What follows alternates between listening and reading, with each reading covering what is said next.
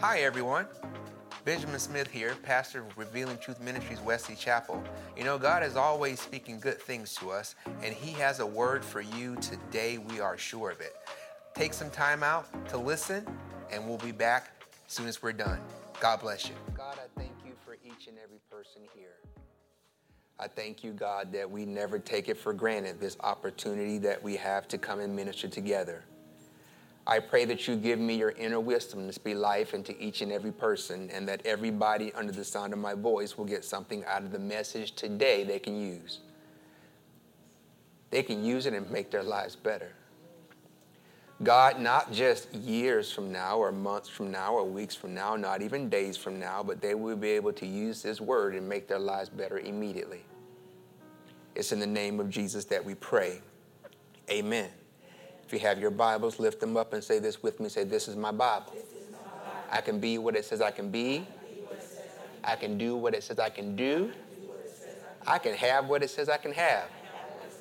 Every verse is God breathed. And I aim to live by every word. It is essential to my faith foundation and works to change me from the inside out into the person God created me to be. That is why I'll never let it go. It is reliable. It is the truth. It is divine. It is the word of God and shall forever be to me my Bible. In Jesus' name, amen. All right, family. Don't worry, stay ready. We have been discussing this beautiful policy that Jesus Christ made available to all mankind. This policy that covers every single aspect of life is available to whosoever. Say whosoever. It's available to whosoever is willing to do what? Sign on the, on the dotted line. You sign on the dotted line by just doing something extremely, extremely simple, and that is just saying yes to Jesus. Once you say yes to Jesus, once you sign on the dotted line, guess what? Your very next step, which is going to be your only next step for the rest of your life, can be summed up in two words trust God. This is how First Peter expresses that. It says, First, Peter says this, chapter 5, verse 7 in the NLT. Give all your worries and cares to God, for He cares for you. That's an indication that you are to trust God no matter what's going on. More importantly, this policy that we have, guess what it has in it? It has a no worry clause. A no worry clause that just like First Peter expresses, you are supposed to give all your worries and all your cares to God. In other words, don't worry. Instead, take comfort in knowing that God is the one taking care of you, and God takes his responsibility of caring for you seriously. He knows that you have needs in this life and will make every single one of those needs available to you if only we do one thing, and that is just making seeking a tighter, closer relationship with Him our number one goal, our top priority. If we were to say that differently, we would say it like this You need not worry when the God of all creation is the one caring for you and backing up your policy. Knowing that, you need not care. However, family, you know what? We tend to worry. We do. I tend to worry, you tend to worry. And it's not because, you know, we really intend to. It's not because we're necessarily weak. It's because worry is a sneaky adversary. And that rascal strategically sets up camp in our minds. Remember when we were talking about Ephesians 6 last session? And we had a revised version. I called it the Benjamin Smith version. Let's look at that scripture again and let's read that again. Let's go. For we wrestle not against flesh and blood, but against principalities, against powers, against the rulers of the darkness of this world, against spiritual wickedness in high places, and against worrisome thoughts in our head spaces. Worry. Worry messes with our headspace. It deals with us in the thought realm dispensing what if scenarios that block our spirit's desire to trust God. That is why the Bible, our policy book, so to speak, that is why the Bible presses us, instructs us to distance ourselves from worry. It pushes us to do so. It gives us specific instructions. Don't you worry. Don't you care. I want you to cast that stuff on God. No worry clause. But we tend to worry, even though the Bible instructs us not to. To carry out the instruction that our policy gives us, we must put our attention to work on two tasks. And those tasks are as follows. Task number one learn to acknowledge when worrisome thoughts and feelings are attempting to rise up in us. Task two acquire the skills to deal with it in a manner that defeats worry and points us back to trusting God. Those are our tasks and we launch out with task one. And to accomplish task one, we do so by comparing the word worry to a closely related but quite different word. I want you to recall, family, that we said worry masters at the what if game. It presents you with thoughts that put your mind in a negative loop driven by a what if narrative that conjures up thoughts and feelings of what is this? Hurt, heartache, destruction, pain, loss, and so on. Worry puts your mind in a negative what if loop that constantly tells you, what if God don't come through? What if your policy is false? What if you really can't trust the God that your policy is asking you to trust in? What if your policy has exclusions, even though your God has already told you your policy got it, no exclusions? He will never fail you. He will never give you up. He will never leave you without support. He will never leave you helpless. He will never fail you. Absolutely not. His policy words are true. But worry wants you to think, hey, is it true? Worry masters at the what if game. Getting your mind in that negative do loop, pressing your spirit to not trust God. That's worry. I discovered something in my, in my research. I'm always researching something. I discovered an explanation that describes worry perfectly. I mean, it describes worry and its what if nature to a T. Hey, I couldn't have done it better myself. Keep in mind, though, that I didn't, oh, it's on the screen already. Well, keep in mind, I didn't know, I didn't know this when we started teaching on this. I hadn't read this yet. I want you to realize not only have I, I didn't read it, I didn't even know that this thing existed before we started talking about worry and its what if nature. But this explains it perfectly. I'm going to read it. I want you to, it's on the screen, so I want you to just kind of visually follow along. It says this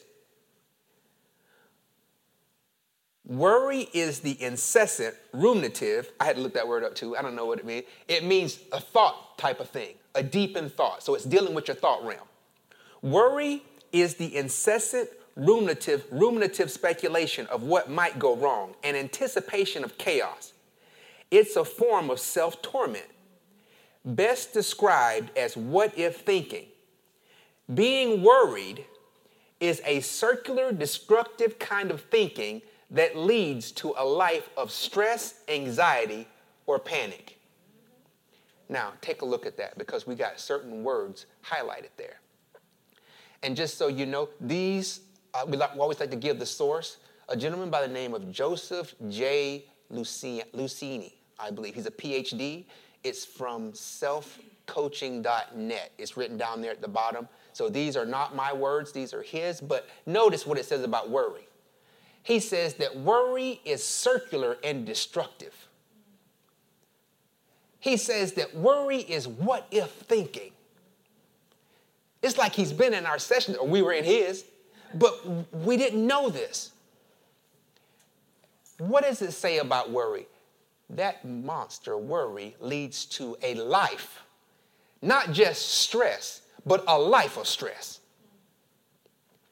dealing with stress in your everyday, ordinary life. We don't want that. It leads to a life of stress, but not just stress, anxiety, not just anxiety, panic, physical effects of worry. Oh my goodness.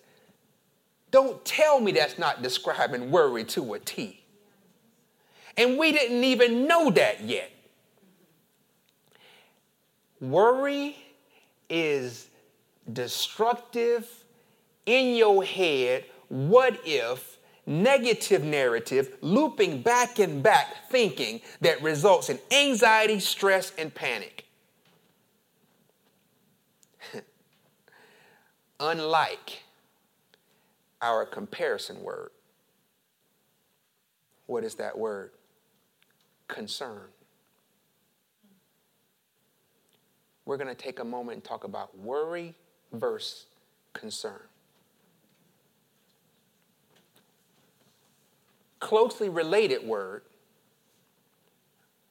very different though. The same PhD that chatted about worry, guess what he did? Doggone it, that rascal also talked about concern. And once again, in my opinion, he nailed it. Watch this on the screen once more. He's contrasting worry and concern. His first note about concern, follow along with me. Concern is a calculated consideration and assessment of actual danger. Whereas worry anticipates problems and things going awry, loss of control, Concern is more fact based and geared towards problem solving. Now, notice this a couple of things highlighted there for you. Concern is more fact based. Another thing about concern is concern leaves open the window of opportunity for problem solving. Oh, he wasn't done, no. Hit him with the next slide. He goes on to say this Being concerned is an adaptive and constructive way of thinking that really prepares you for life's challenges. Now, here's the worry he sticks in there. Being worried, on the other hand, is a circular, destructive kind of thinking that leads to a life of stress, anxiety, or panic. There is worry and there is concern. Concern is circumstance driven, and worry is insecurity driven. Worry, insecurity driven from the inside out, is bad for you. concern, circumstance driven, circumstance driven from the outside in is good for you. Once again, look at what we've highlighted. The full sentence there highlighted was our previous definition that he gave us of worry. But what does he say about concern? Furthermore, concern is circumstance driven. Doggone it, worry is insecurity driven. That's why worry is so good at getting you not to trust your God. Pressing insecurity in your mind, causing you to press that insecurity down to your heart, and causing you to move when God says stand still. It gives you anxious feet. Or sometimes it gives you concrete in your shoes when God's telling you to move you can't tend to move your feet because insecurity got you locked to the ground. Worry ain't nothing to play with. But that's okay because we're not playing with it. It says concern, circumstance driven, worry, insecurity driven. And guess what else? We thought enough about this, just go ahead and put a bulletin at the bottom. Worry is inside out. Concern is outside in. Worry takes whatever it is you are considering to be your issue and it bakes it on the inside of you. Concern is what you're viewing on the outside, but keeping the peace of God still on the inside. Worry versus concern. Concern, family, is constructive and has the weight of facts and real, actual circumstances as its basis.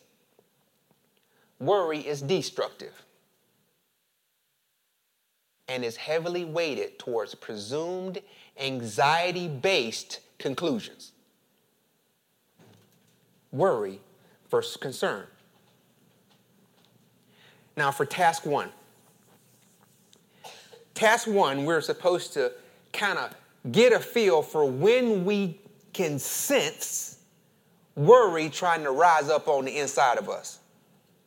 And what we've gone through so far, it pretty much accomplishes it.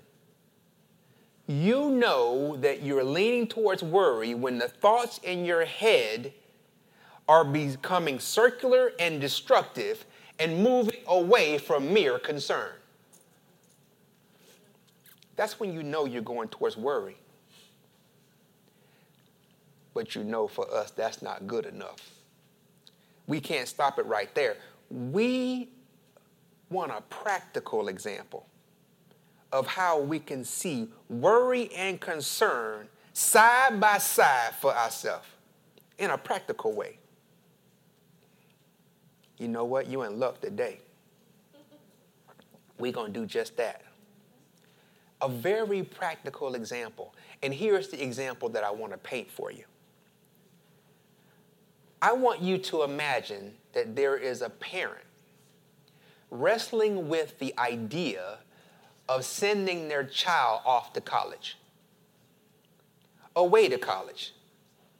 And you know, away can be a couple of cities over. But let's go ahead and make this thing real good. Let's talk about a way they're going to go out of state.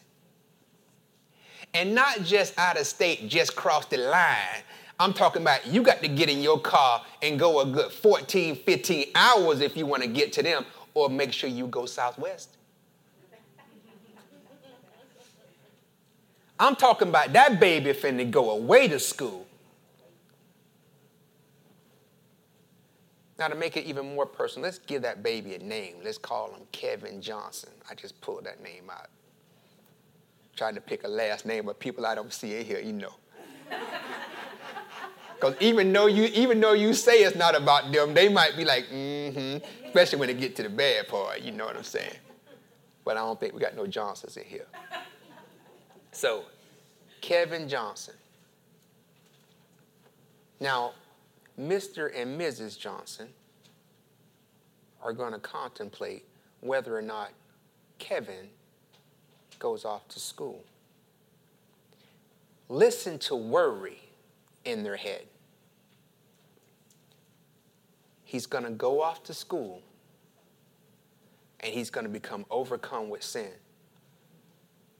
He's going to get involved with the wrong people because you know he's going to get lonely.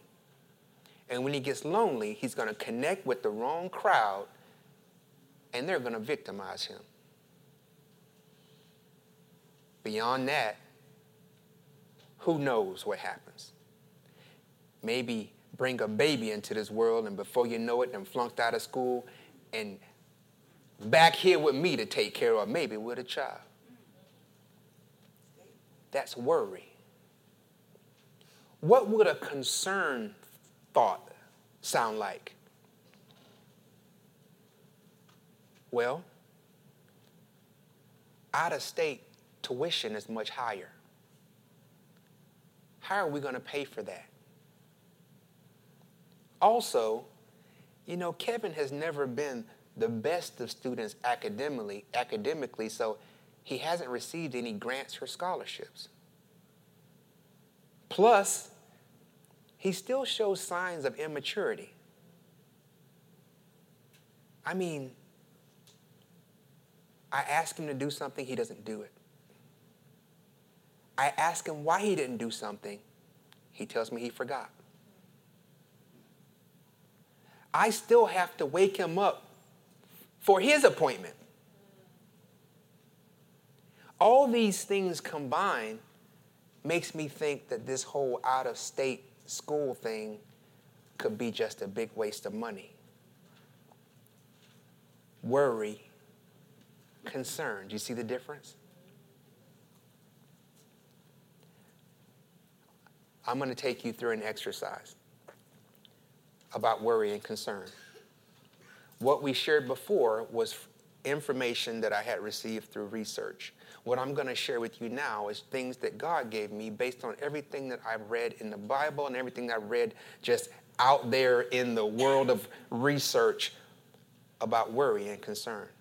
I've taken it and I packaged it in this scenario of a family looking to send their child out of state, they're thinking about it. Worry and concern. Bring this first table up for me. What you have before you is a table. The table has worry on one side, concern on the other side, and it has some verbiage. I want you to keep in mind that this is a comparison, and we always have as a backdrop that, that child going out of state to school. Worry acts out of fear and anxiety. Concern acts out of rational thought. Now, check this out. Depending on whether the parent is worried or concerned, in this table right here, you could end up with the same result. In both of these scenarios, the parent can make the decision that their child stays home. But in the worry column, that parent makes that decision that that child should stay home based out of fear and anxiety. In the concern column, that parent decides to keep that child home based on real, actual observed reasons. Different. Worry, concern. Hit them with the next one. What can we say about worry? Worry is often unexplainable with tangible reasons and frequently closes the door on the topic of conversation using phrases like, because I said so. Concern is explainable and can be eased with tangible strategies that can keep the desired plan in play. Now let's deal with this child going off to school and worry. The parent is operating out of worry and they really have no good solid reason why that child can't go off to school. Keep in mind that child that we're calling a child is going off to college, so probably pressing 18, if not already 18. Which means that child is pressing adulthood. In other words, they have the mental capacity to know when to call bull on bull. You're not fooling them by not being able to give them a solid reason. They are looking for a reason beyond your anxiety, and guess what? You can't give them one because you don't have one. So you shut them down because I said so. And in shutting them down without a reason, you're putting stress and strain unnecessarily on your relationship. That's not a little baby. They know no reason when they hear no reason. But you see, when we're dealing with worry, it's often unexplainable with tangible reasons. And it closes the door on the topic. You're just not going. Why, mom? Because I said so. You're just not going. Why, dad? But, because I said so. That's worry. What about concern, though? Concern is explainable. When we went through the concern scenario, we, we said, guess what? The cost of out of state tuition is higher. We said, you haven't, you haven't been the best of students, so you don't have no grants and scholarship to pay for this stuff.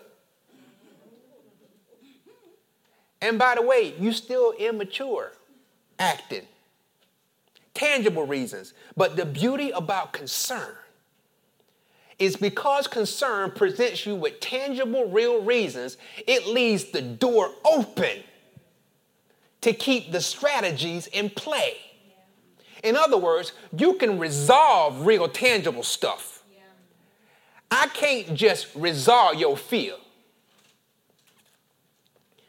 So the parent that's dealing with concern can come together with their child and start talking to their child about this opportunity in a way that makes sense to that child.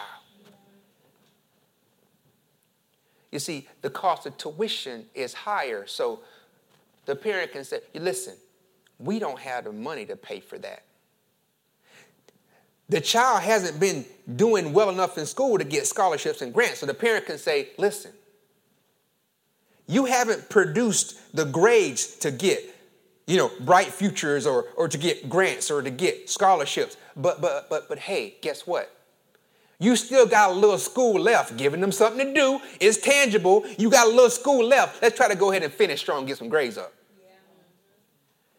Every day that you come home, instead of talking to your friends or goofing around, you need to get on the internet, and find every single application for somebody willing to give you a dollar, and you need to fill it out and fill it out now. Tangible.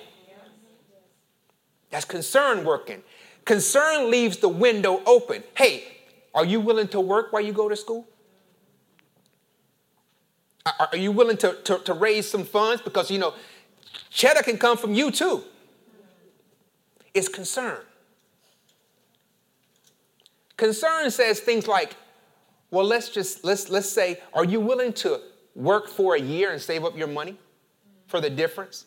That way you can just go to school and be in school and not necessarily have to work and go to school. Concern can give you opportunities to keep the, the topic in play.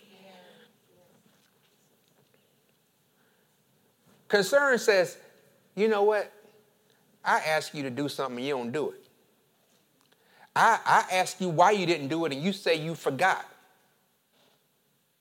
Hey, I'm still waking you up to go to your appointments. Concern says, ain't no professor coming and knocking on your dorm room to get you up for class.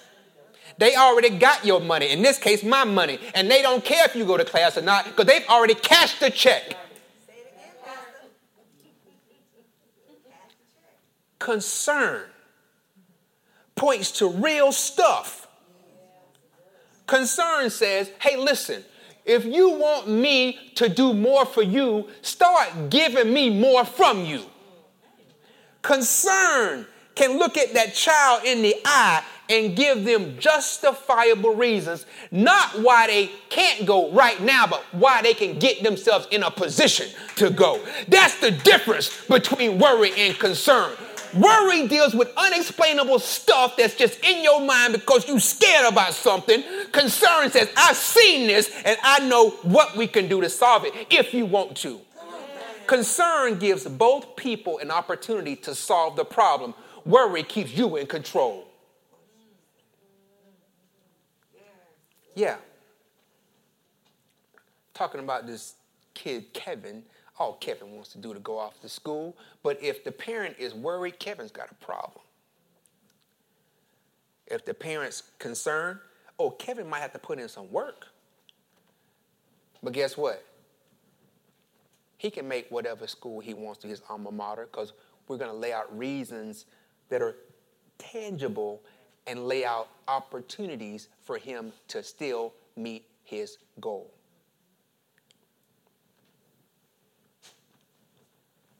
Next comparison. Worry requires an endless list of comfort items, often making it unresolvable. Concern requires a limited list of comfort items, making it resolvable. Now let's turn the clock back on Kevin's life. He's getting ready to go to college right now, but let's turn the clock back to when he was a baby. Because this turning the clock back is going to give us a very good depiction of worry and concern here. Kevin Johnson's little kid. And, and know that I'm not, I'm going to use the mom here as an example, Mrs. Johnson. Just know I'm not saying, listen, I'm a very concerned father. I'm not saying fathers don't care. So, for every woman here, stay with me. This is, this is only meant to be illustrative, but it will drive home the point. So, when he was a little baby, Mr. and Mrs. Johnson made the decision that they're going to go out on a date night. And they call the babysitter, Katie. Katie's a, a college student that lives a few communities over. They've used Katie before, very comfortable with Katie.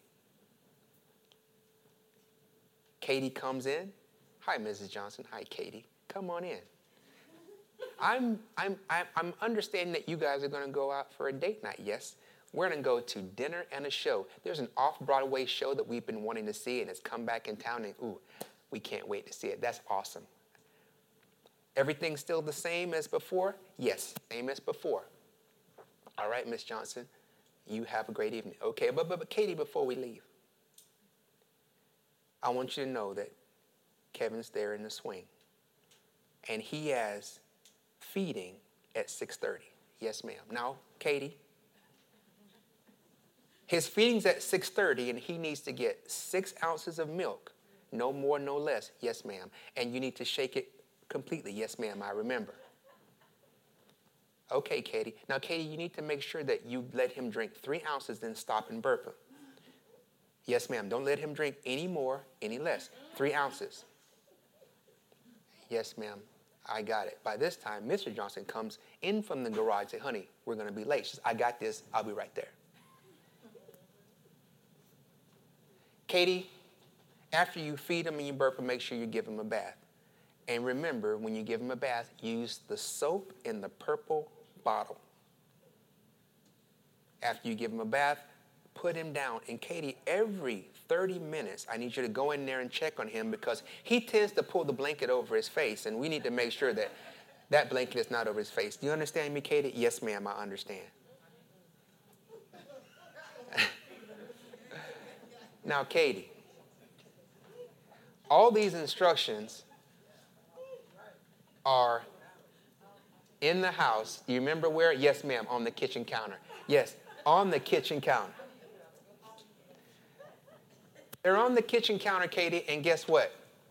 Also, if you remember, our numbers are on that sheet. Yes, ma'am, I got it. And The neighbor's number is on the sheet too. Yes. And I've also let the neighbors know that we were going out, so they're, they're listening for your call in the event you need, you need anything. Got it. And if all else fails, Katie, dial 911. By this time, the husband's in the car, car's good and warm, and she finally makes it out. They take off and go to the restaurant. They get to the restaurant, and the waiter comes over, is getting ready to take drink orders. The husband orders a sweet tea, looks over. What is Mrs. Johnson doing? She's on her phone texting Katie. She's texting Katie. Husband says, What are you doing? She says, I'm texting Katie. He says, We've only been gone a short while. She says, I'm texting her. Just ordered me a, a water and a Shirley Temple. He does that.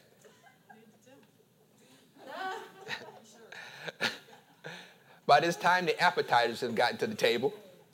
The appetizer at the table, and guess what? Doggone it, it's been a good 10 minutes, and what Katie hasn't done, Katie has not texted Miss Johnson back yet. So the husband looks over and she's back on her phone. She says, What are you doing? Says, Katie didn't get back with me, so I'm, I'm FaceTiming her.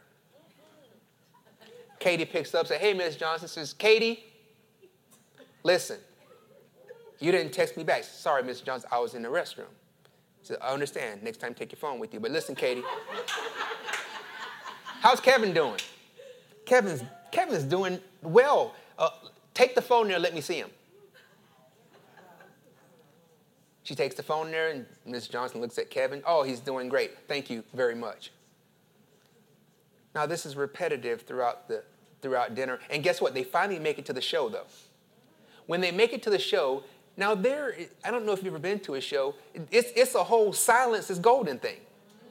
You're not supposed to have your phones out during the play. But he looks over and guess what she's doing? She's texting Katie. And during intermission, what is she doing? Calling and FaceTiming Katie. Dinner and the show are over. They get back home. They walk in the door.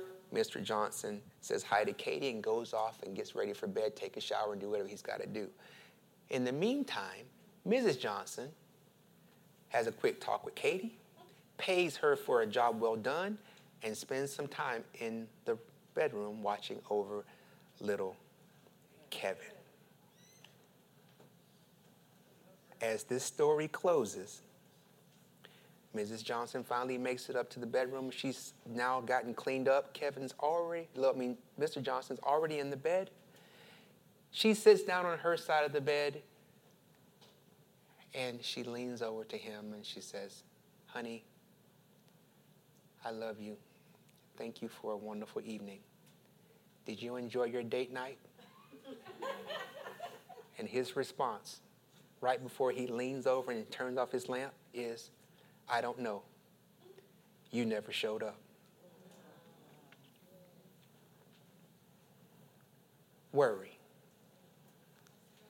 It doesn't matter how many things she put in place, none of those things were enough to give her comfort. It made what she was dealing with in her head unresolvable. Now, what about the dad, though? Once again, is Mr. Johnson a person that's just cold, just has no, no care for, for little Kevin? Absolutely not. But Mr. Johnson is dealing with concern.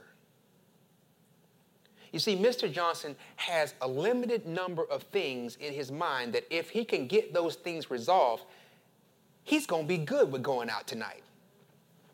What were those things that he could list in his head? Number one, they got a quality babysitter that they've been using. Number two, the babysitter is in their home, which is a safe, familiar place. Number three, she has their numbers if something goes wrong. Number four, she has the number of the neighbor if something goes wrong. Number five, the neighbor already knows that she there and that my God, if she called, we expect you to be Johnny on the spot because we ain't there. Beyond that, she always got that trump card. Girl, hit those three numbers and dial 911. On those six items, Mr. Johnson says, My issues of concern are resolved. I can have peace and enjoy my evening. Concern. Concern is that thing that once you have those items taken care of, you can rest. Unlike Mrs. Johnson, she will never be able to rest unless she is the one with her eyes on her baby. Now go ahead and let's fast forward. Kevin's just trying to go to school. But imagine if Mrs. Johnson had those concerns with going away for dinner for three hours, four hours. What do you think is going through her mind when she getting ready to quote unquote ship my baby off to school? There is a never ending amount of items that's going to keep her consumed with worry. What about Mr. Johnson? he's going to be like, well, in addition to maybe wanting to kick him out of the house. But Mr. Johnson will be like, where is the school? How safe is the city? Where is he going to be living? How is he going to get food? He's going to make sure that there are certain items in place, and after that, let go and let God. Now, once again, it could be the over worried husband or dad or the over worried wife or mom. It doesn't matter the scenario. And heaven forbid it's both of them rascals. Hopefully they're both in concern. If both are in worry, oh, that child got a problem. He need to take that to the Lord in prayer.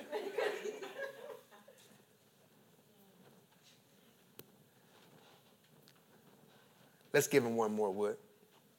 Yes, let's give him one more, sir. Worry processes from inside out, which keeps the person linked to mental torment. Concern processes from outside in, which regulates feelings and presents an opportunity for the person to experience peace. Just using the example we've already given. Think about that mom. She is going to stay in torment. Every moment her eye is not on that child, she going to be in torment. On the other side, as it relates to the other parent, once they've processed what needs to happen on the outside and got resolve on the things on the outside, they have the opportunity for peace on the inside. Worry versus concern. What I'm hoping is that the comparisons that we've just gone through help solidify the differences between worry and concern. And you know, we're not done with this comparison yet. There is still more to come. But for now, we're going to rest on what we've done. And prayerfully, given what you've heard and processing it, gives you a good gauge to know whether you're dealing with concern or you are wrestling with worry. That's a wrap for today. Let's pray.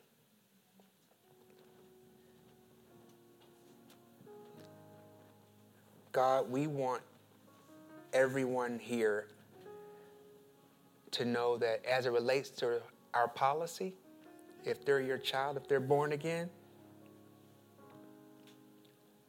the no worry clause is something we need to take seriously.